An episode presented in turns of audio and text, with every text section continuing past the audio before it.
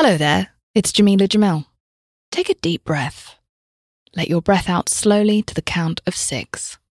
One, two, three, four, five, six. Do you feel better?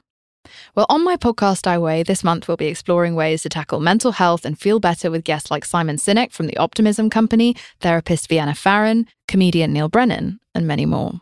Listen to I Weigh wherever you get your podcasts. Hi, peeps. Help Me Be Me is underfunded and needs your help.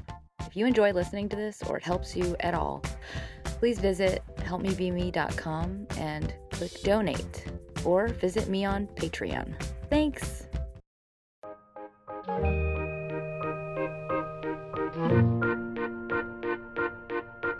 Hi, friends. It's Sarah May, and this is an episode um, I've been working on for a while, and it's called.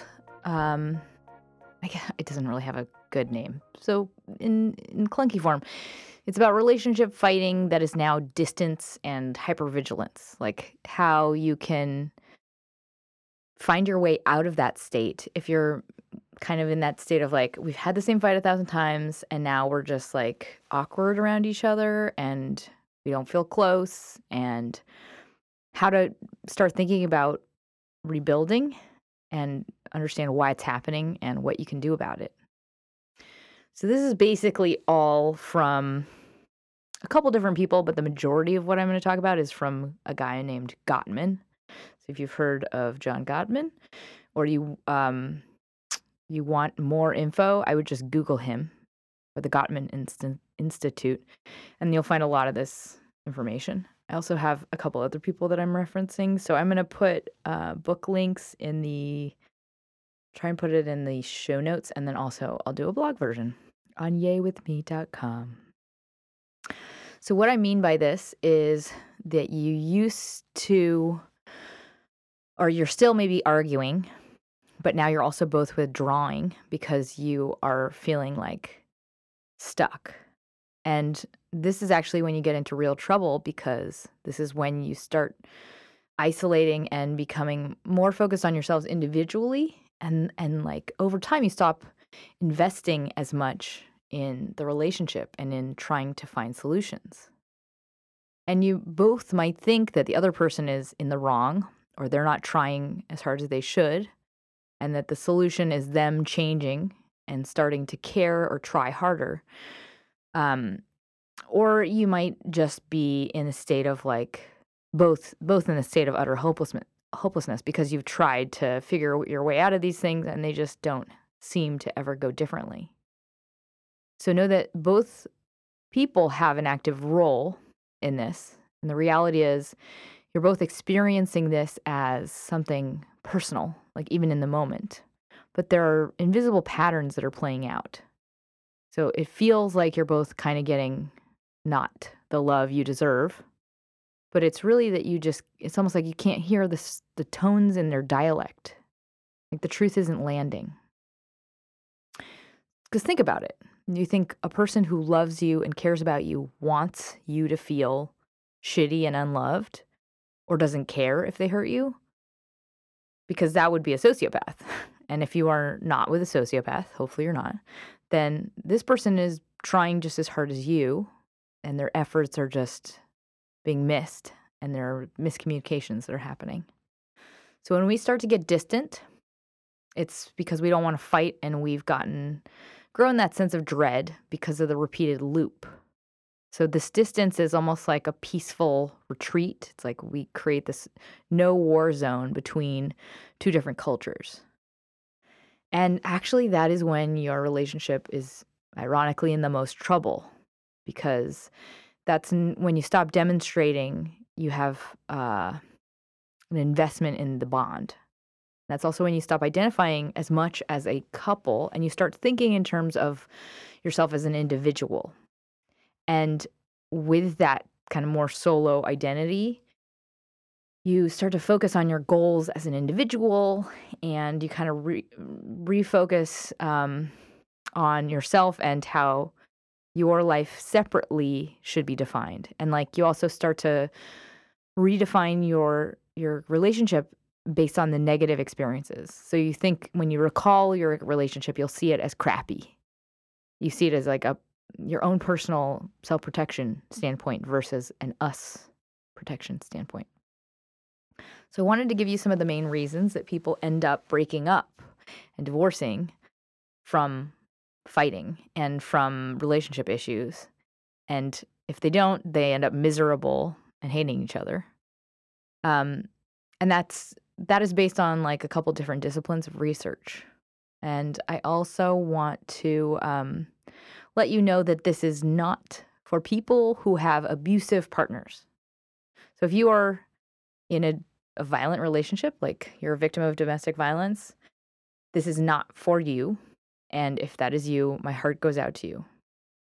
But it's definitely not for those types of relationships. So here we go. As usual, there are three parts the what, the why, and the how, the tools. So here's part one the what. Fighting loops that you seem to have forever, and they are always the same kind of dynamic, and they don't really seem to get solved. They call these perpetual fights because they happen perpetually, and they are the areas you constantly get stuck. And Eventually, you get to a place where you're distant and you're afraid to say anything at all. And then you might feel awkward and anxious, analyzing everything that crosses your mind, like unable to be natural with the other person, or maybe you just feel resentful and angry and you long for intimacy and you don't know how to get to that point at all. Like you both might not know how to do that. Or maybe you're just frustrated because of how short end of the stick you have been and you are at that place where you're like i don't even know if it's worth it anymore or maybe your partner's the one that gets upset and frustrated at you when you're trying your best and in fights like that it's really hard to to know whether or not you should honor them you know you might feel like i should state my case because i'm in the right and you might be confused like, should I let this go? Isn't that betraying myself if I don't voice my wants and my truth? And they should be the one that apologizes because I'm trying my best and I know myself and I, I mean well. They are being impossibly petty and small. Well, I think a lot of us get used to standing up for ourselves and trying our best and uh, when we're in a relationship, we still experience others as like a danger to us, even though those people we've chosen are good and trustworthy. And what we can't see is we don't have to defend ourselves in that way anymore.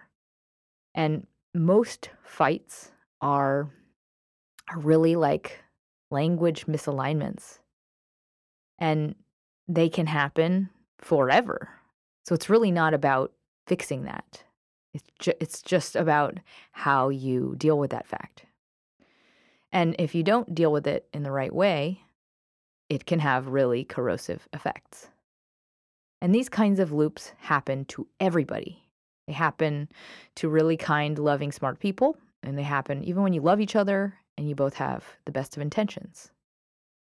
So when you end up feeling like you're misunderstood, it's in your mind like just something that requires more explanation. So it might look something like, you know, a seemingly small, trivial thing. Maybe you say something nice and then your partner rolls their eyes, which makes you feel hurt. And then you feel the need to clarify. Like that's a loop. It went back and forth and back and forth. Or let's say your spouse said something like, Oh, you never do the dishes. But you know you do do the dishes. So that's like you feel invisible, like you are not seen and you're unappreciated. That makes you in a state of defensiveness. Like that's another little rally. Or maybe you're in a bad mood or you're kind of over it because you're annoyed at your partner. And so they say something to you and then you ignore what they say and you pretend like you didn't hear them. And that is received as just cold. Like if a coworker did that to you, it would be like, ouch. But in the moment, that feels like kind of justified or kind of just casual and normal. Or let's say you are just kind of annoyed and frustrated at your partner, so you stay at work really late and then you go out with friends, and that's just your way of just not dealing and like cutting off from them and avoiding the situation.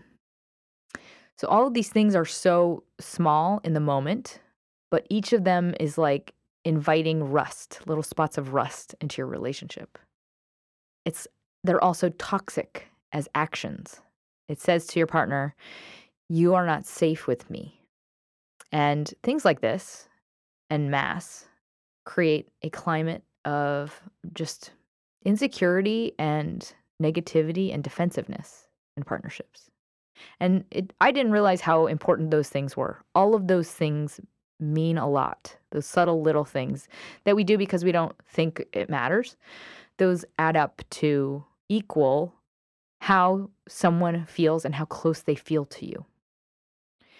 And when people don't feel safe and intimate, they create more of these bad loops because that's when you start your like your um, self-protective habits come out so things like some people get angry and push and some people get defensive and like beg for love and these types of things make like they'll feel like valid requests but those don't land so when they don't land you feel shittier and more distant because you haven't gotten the thing you were you were trying to get.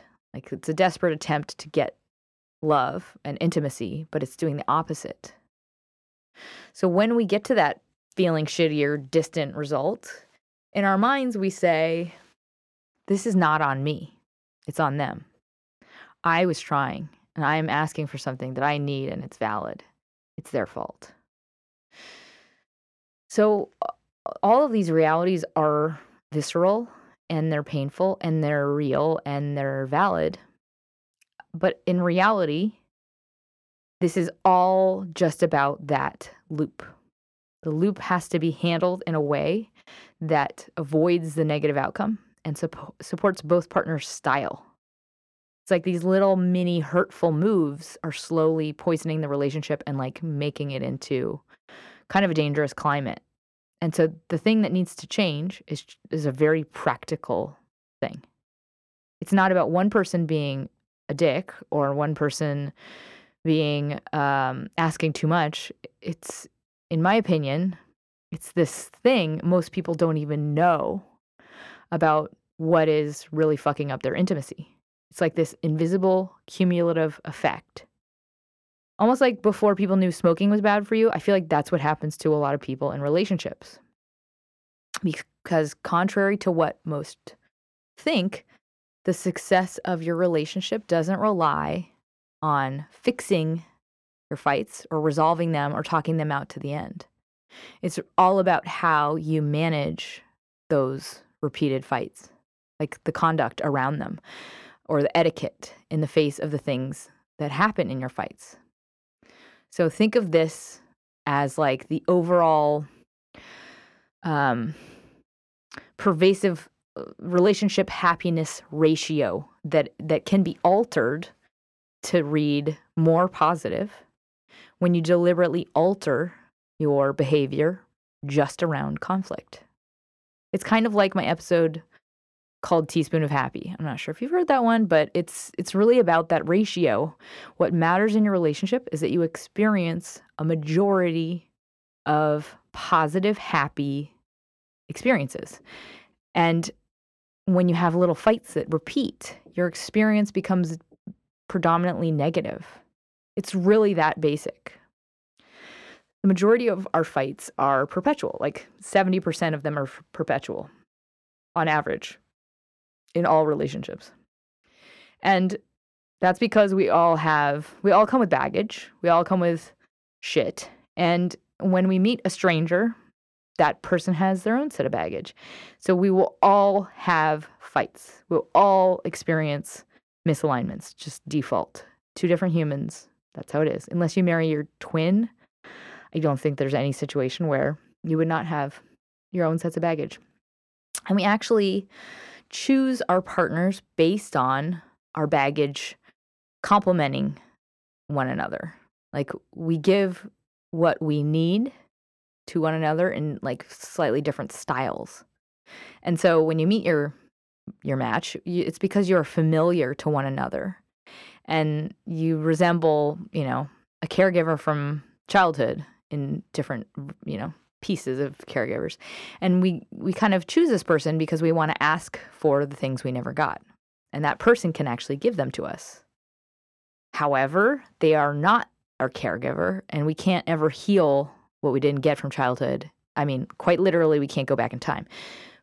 So we will be stuck in this like perpetual loop because we speak different languages than our partners do and we have different reactions to to pain. So a lot of those different reactions will kind of set up these negative loops. And the distance happens when they those negative loops kind of get repeated too many times. Which brings me to part 2, the why. Well, it's really common for all of these things to happen to partners because it's uh, it's common for people to feel like they haven't been heard and they're, because they're not getting the response they expect and thus repeat the statements again and again keep asking for the thing again and again. And because with fights like this you never really gain that sense of completion or satisfaction you'll end up not feeling satiated. Like you might end the fight loop, feeling just misunderstood, even if it ends in a kind of less, you know, okay way, you might end up feeling just still distant and like like they didn't really get it. And when you repeat the fight again and again, you end up feeling alienated and um, as a coping mechanism, retreat to a safer distance. So if this is happening to you, you are one among many, many, many, many. And it has to do with really small, specific habits and dynamics and how we react to pain. And, and all of those reactions are very much set up by caregivers. So, in general, in every relationship, one partner has a fear of being unseen or abandoned or not loved. In hetero relationships, that's usually the female. And one partner will have a fear of or an intense visceral reaction to feeling ashamed and not worthy. And they're basically fighting off and protecting themselves from feeling shame or less than. Or they're in d- the denial of feeling it. And in hetero relationships, that's usually the male. So those are the two of being abandoned, not loved, unseen, or shame, less than. So those are the two emotions underlying most every interaction that is conflict based. It's kind of the thing that's causing people to be reactive. So if the wanting to feel secure and loved partner is complaining, that's what their motive is to make me know I am loved. And the other shame sensitive partner immediately hears, You did something wrong. I'm not, and they hear, I'm not worthy as soon as they receive a complaint. So that person will remain in the like offensive, fending off harm state literally as soon as any kind of complaint is heard. And that's why they might build a wall. They hear, You failed me. So they also get really defensive and I guess, offensive when they are not witnessed in their attempts to be loving or to demonstrate love. So, one partner would be concerned with lessening the conflict in the face of helplessness, while the other would be kind of desperately pursuing connection. So one person is like, it's not that big a deal. It's not that big a deal. And the other person is like, love me, please. Don't abandon me. So they're kind of coming from opposite positions. The distancer is the one that usually um, goes into things immediately as like a, a way to help themselves that make them feel confident. So let's say you're the shame person. in the face of feeling this way, usually you'll just dive into something you know how to do well. I don't know, like your work, working out, something that makes you feel less or, or uh, more worthy and solid. So those are the first two dynamics I would say that are common. Second to that, in relationships, one person is usually, this is another way to think about it or frame it. One person is usually the minimizer or a maximizer. And we kind of trade off in playing those roles. It's always like a dance, it's like a push pull. And the goal of that push pull is retaining connection. So the minimizer might be the person that's the avoider or the controller. And the maximizer is the one that puts energy outwards. So they would be the person that's more like the pursuer, the clinger, the compromiser. And when we choose people, unconsciously we're choosing people that kind of complement us in this way. And it's because we're choosing based on what we need to learn. Like the, our partners are are an example of a way to be for us. So when we um, have this dance that goes back and forth, it's almost like the balance needs to be kept for um, there to feel like a sense of security and connection. And when you get distant, you no longer feel that because you are embodying your side, not your goals as a couple. So that's why most people who end up in this state of distance have been in a state of private distress for a while. And because, like most people, they think I'm smart and I've applied all my logic and this doesn't make sense. So they feel hopeless. And usually, people are in a state of protest or clinging or fear or helplessness. And by helplessness, I mean that's usually expressed in the form of anger and rage. But this is all in the struggle to get security and love. That's what is causing it. So even though it's coming out as like, God, you're such a fucking pain in the ass, like that's ironically a struggle for security and attachment. So all of these are very much unconscious.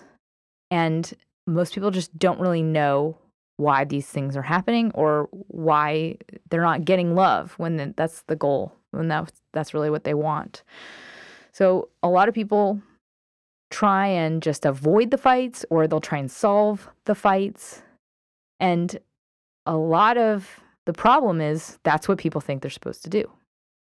But the majority of what will improve the relationship comes down to two things your ability to just pay attention to yourself and your part in the conversation how and how you can better your end of it not not your partner not how they should change.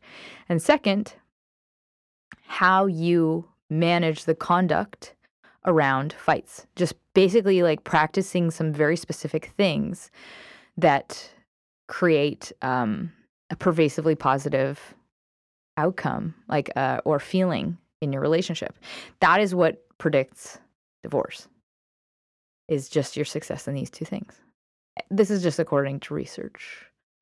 Um, and it turns out, you know, as we build habit loops, it's really hard for a couple to break out of them. And that's just because we kind of get in a rhythm. We, we stop being able to think our way out of it while it's happening. So when we choose relationships, we're choosing because they're actually going to help us grow. Like we're choosing people because we're trying to grow up with their help. So you can think about your partner right now. What have what do they have or what was the kind of the main thing that first attracted you to them? That is likely something you lack, but it's actually the thing that you most le- need to learn to grow. So you can look at the cycle of, that you're experiencing is like a very predictable um, outcome based on your emotional responses and kind of what your um, your their response is is kind of what you need to lean into and learn. If you're like a shut downer type of person and you feel criticism super intensely, maybe you close off and ice, you know, ice out your partner. That is a defense mechanism to the reaction of their aggression. So what you're do what you do in turn makes your partner angry and confront you aggressively. So that's like an entire loop. But maybe what you need to try and do is confront and voice your your anger more intensely. Become more self-protective. So with all of this information, what I want you to take away from it is what what's important is getting super conscious of your patterns together and how they create the distance. And eventually, once you can kind of become objective about it, you can get to a, a place of feeling compassion for your partner. And then this is in the in the future. You can deliberately meet the other's unconscious needs. And when you can do that, that is like how you actually do heal the inner child of your partner and they can do it for you. That's like the profound ability of romantic love is you can literally help your partner grow up and and heal what they didn't get. So we can advance past these stages of development where we got stunted because of our parents. And by the way, all parents are flawed. There's no such thing as perfect parents. This is just part of you know, healing through love and being a grown up. So your partner has inside them what you need to heal from your childhood wounds and vice versa. And your partner was appealing to you because of what they have that your caregivers had. So, in order to get out of this state of distance and unmet needs, it just takes being conscious of some of the things you can't see that are creating the issue for both of you. And know that this is not about effort or love. It's it's about the patterns that escalate the negative. And this is how it kind of creates a system that doesn't allow you to come back to closeness. So think of this like you are an athlete who can't land your long jump it doesn't mean you can't jump far it just means you got to learn how to land by kind of learning to slow down the process and seeing where you're placing your foot wrong that hurts I apologize if you are a long jumper and that means nothing. With that, here's part three the tools. So, as I said, it's really has everything to do with how you handle fights. It's not that you shouldn't fight, that most fights people have are unresolvable and they're perpetual. They, by default, will happen on a loop, and the best solution usually isn't talking them out to death. It's recognizing when you're having the perpetual sort of fight and then figuring out the best path out of them. So, if you are having the same fight again and again, here are some tools. The first one is called earthquake weather. Check out the conditions. So, in your fights, I want you to just start to take like notes around them. Notice what are you usually doing that brings it up? What are you doing that escalates it? Like, what are the topics that, um, or the kind of inner meanings of the fights? And are you the the uh, shame person or are you the I need love and security person? Just start to like note, jot down the patterns. And once you have a little bit of information down, ask yourself, what can I do that would de escalate it? Like knowing that they're, let's say they're the shame person. What could I do to prepare or to de escalate when their shame is triggered?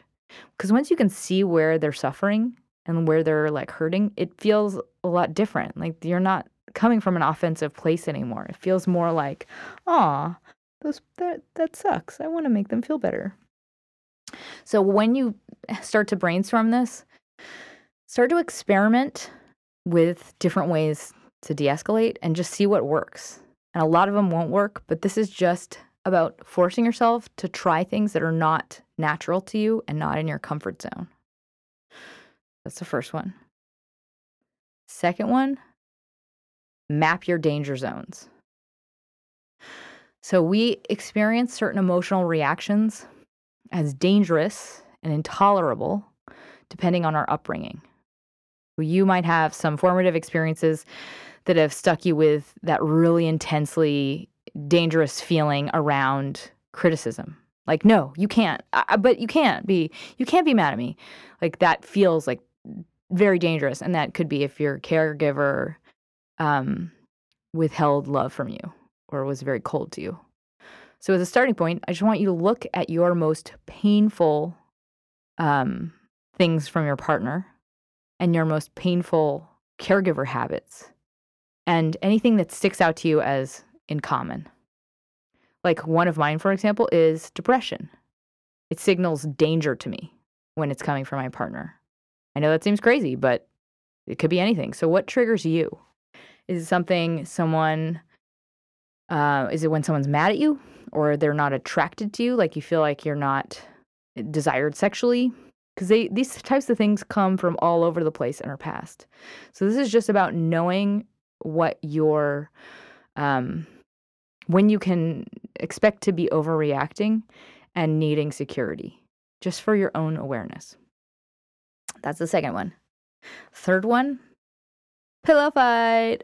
So, the single most important thing you can do in a relationship is have generally a positive spin and a positive tone with your partner.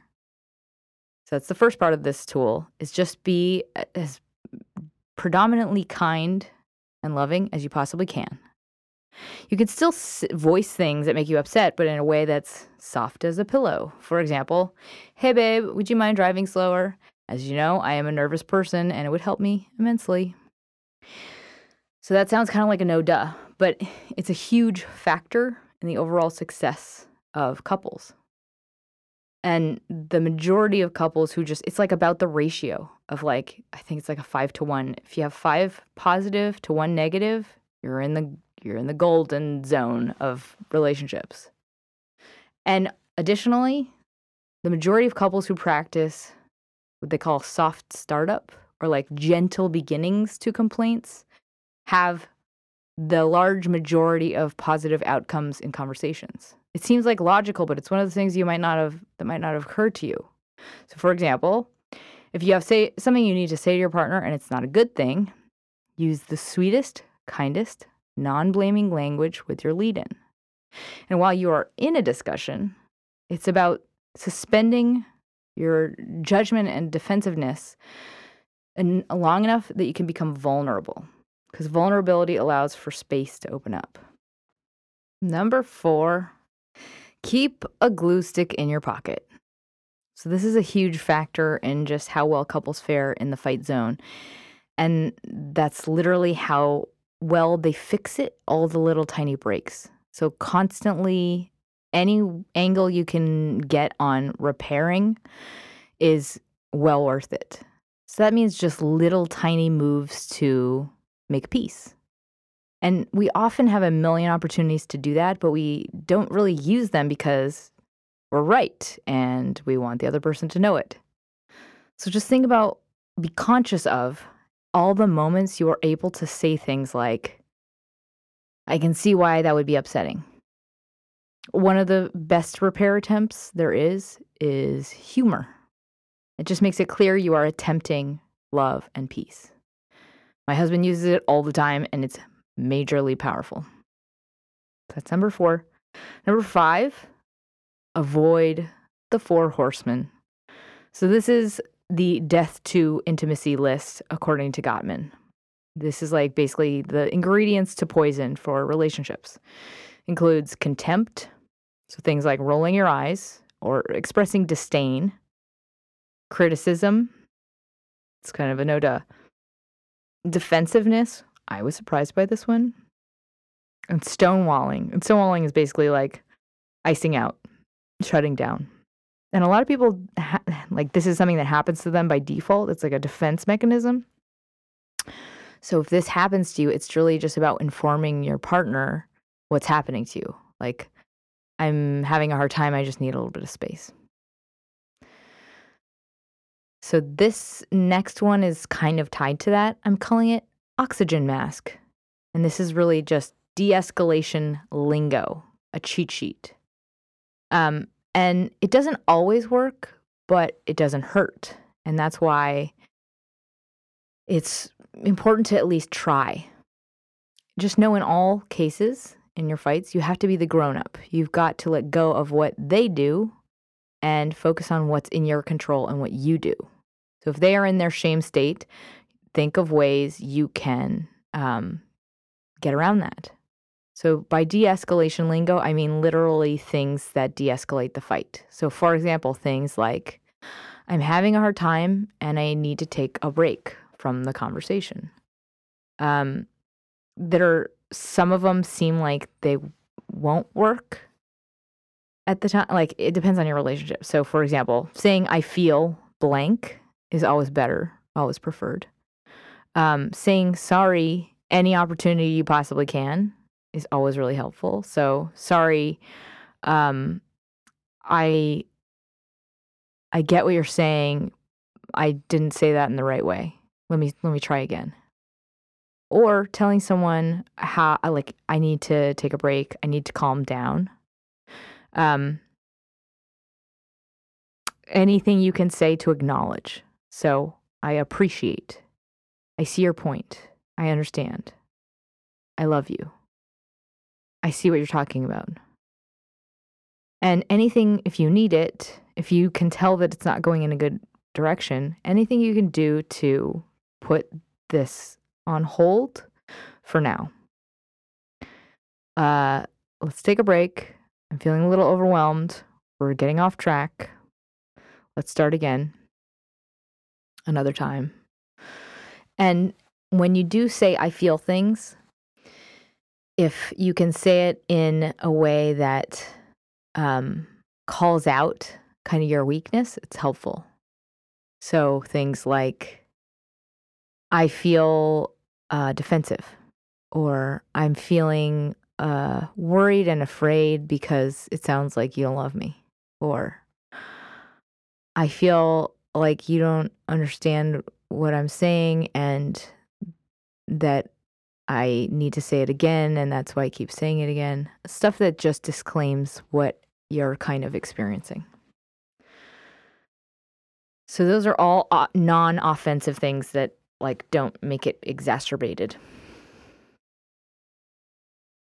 So the next tool I have is compressing like a school, like a philosophy of couples counseling into a single tool. I think this might work, but yeah, I know, I know it's kind of a, a lot. But uh, okay, I'm gonna give you the shorthand version of Imago dialogue. So basically, this is a theory that's used in couples counseling, and I say if you want to try it with your spouse, it's not it's it's not hard to apply the basic thinking behind it. So if your spouse is upset about something, and you are discussing issues together, like you've decided to talk things out, things you can do to make sure the other person is heard and that you're communicating is this thing called imago. And the very, very dumbed down version of it is, is basically mirroring, validating, and empathizing. So basically, you would say, you talk one at a time. Mirroring means you repeat back to them exactly what they, they said until they say, yes, that's exactly right. So they might say, like, you did this and then you're upset because I did this, and then da da da. They say, yeah. Next step, validating. This is when you feel the uh, feelings they had and m- make sense of them in your own words.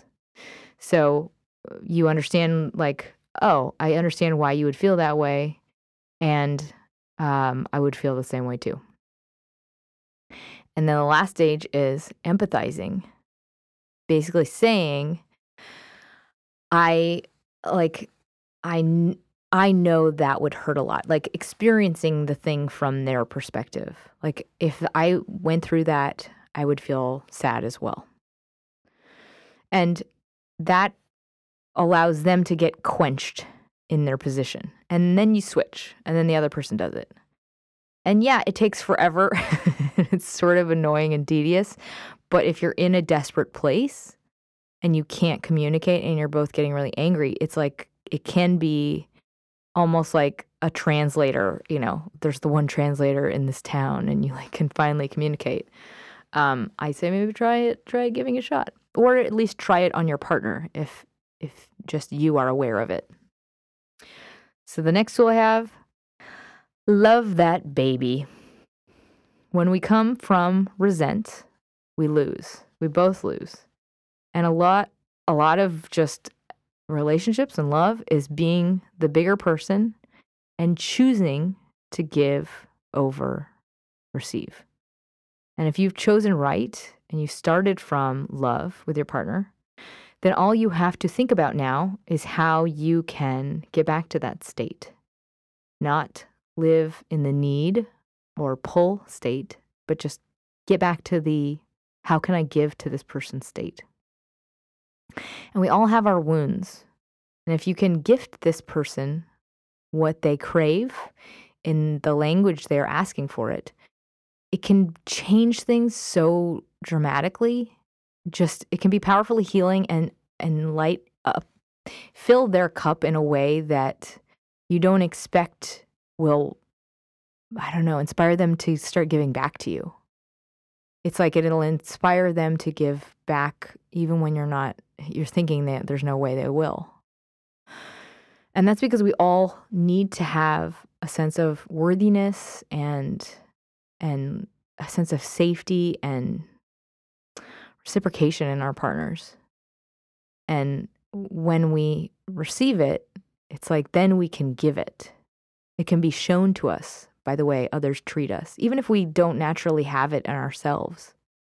So when you give somebody unconditional care and love, they believe themselves to be more worthy. And when they feel worthy, they they feel like they can give. So I would say when you're having a hard time with your partner, think about them, try and just kind of you know, blur your eyes and picture them as their kind of hurt, broken, longing little baby self.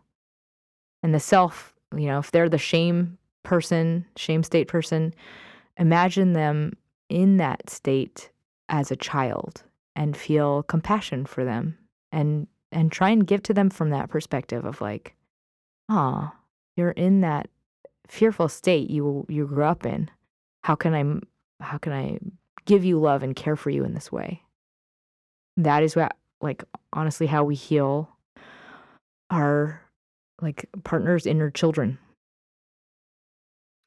so in closing well before i close i want to thank my latest sponsors. I have a huge list. I want to thank Laurel and Caitlin and Natalia and Shauna and Uni and Justin and Katie and Kristen. Thank you so, so, so, so much. I'm so fucking thrilled.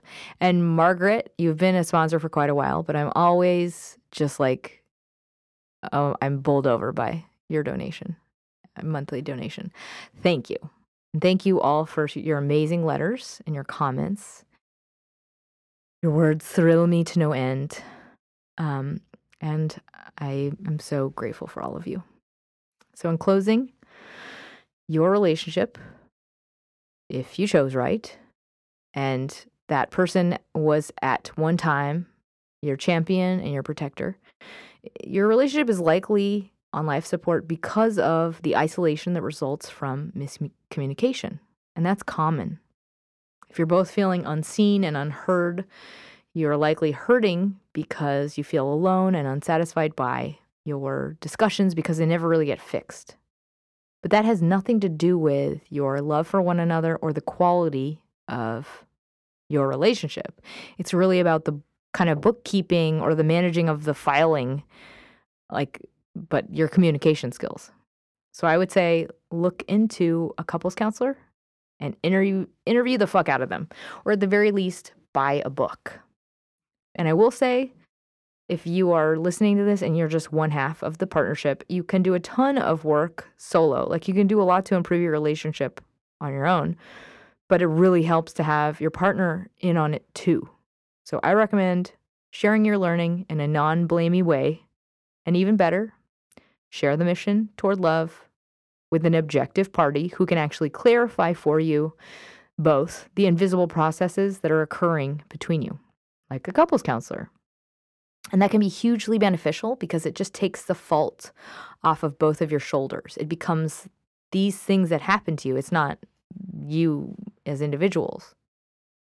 So, for couples counselor questions, I'm going to put a link to a good list um, of actual interview questions for the couples counselor before you pick one um, on yaywithme.com whenever I put the blog version up. But know that there are very few good couples counselors, and I would say even fewer than good good therapists. And the most important questions you have to ask them are basically the breadth and the length of their experience working with couples, their ratio of couples to individuals, like the, who they treat, and their their batting average, like their ratio of successful couples couples versus not, and who they've treated. And ideally, you want somebody that has at least a seventy five percent success success rate or around there, who has trained in um, some form of couples counseling. Because couples counseling is the hardest form of therapy and it usually if you have a bad one it does it can destroy a marriage. It can destroy a good marriage. So i would say on average they do more harm than good because of just how hard it is and um, so it's really important that you do your homework up front i recommend interviewing at the minimum three or four and I mean, in person interviews with them, and ideally eight, at least eight over the phone. So if you find that you are not um, meshing with them, like if your partner doesn't like them or you don't like them, move on. This should be somebody, it has to be somebody who attends to both of you equally and makes you both feel equally seen and understood. So they should be the one that they should be on both of your sides. Your the relationship is the client. And they should be also the last one to give up on your relationship, in my opinion. So if they end up saying stuff like, well, this, you guys, you should walk away, that's actually against the rules of couples counseling, like at least in California. So I would walk away and get a new one. And if you're uh, in a bad state in your relationship and you're on the fence, I would say the only question you have to ask yourself is Is it worth it to do the work? Do you love this person enough to do the work? And if the answer is yes, then I believe you can heal and come back to love. It just starts with an awareness of what is causing the distance and then just very specific steps that will start to rebuild the intimacy. And this includes if you've been together a bajillion years. Um, people that have been together a bajillion years, they form really, really solid habits. So it's like you have to just have awareness of what they are, the ones that are causing the discontent. And like all things you do unselfishly from love, I believe the work will be well worth it. So I know this is a lot of information to take in, but I hope it's helpful. And um, if you want to learn more, I'm going to put some links in the show notes. And uh, don't forget to smile.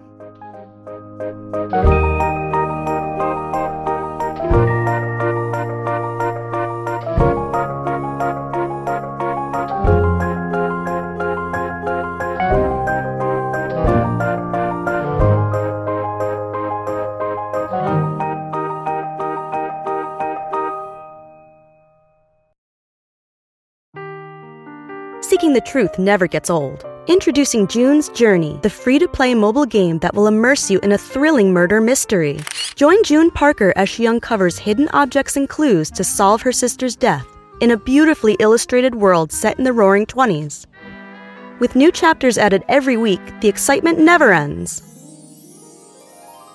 Download June's Journey now on your Android or iOS device or play on PC through Facebook Games.